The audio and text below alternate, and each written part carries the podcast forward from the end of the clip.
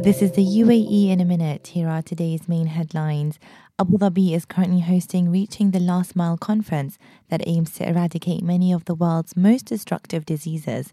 The conference opened with Sheikh Mohammed bin Zayed's remarks, urging the world to work together to break the vicious cycle of poverty and disease. Bill Gates is due to speak later.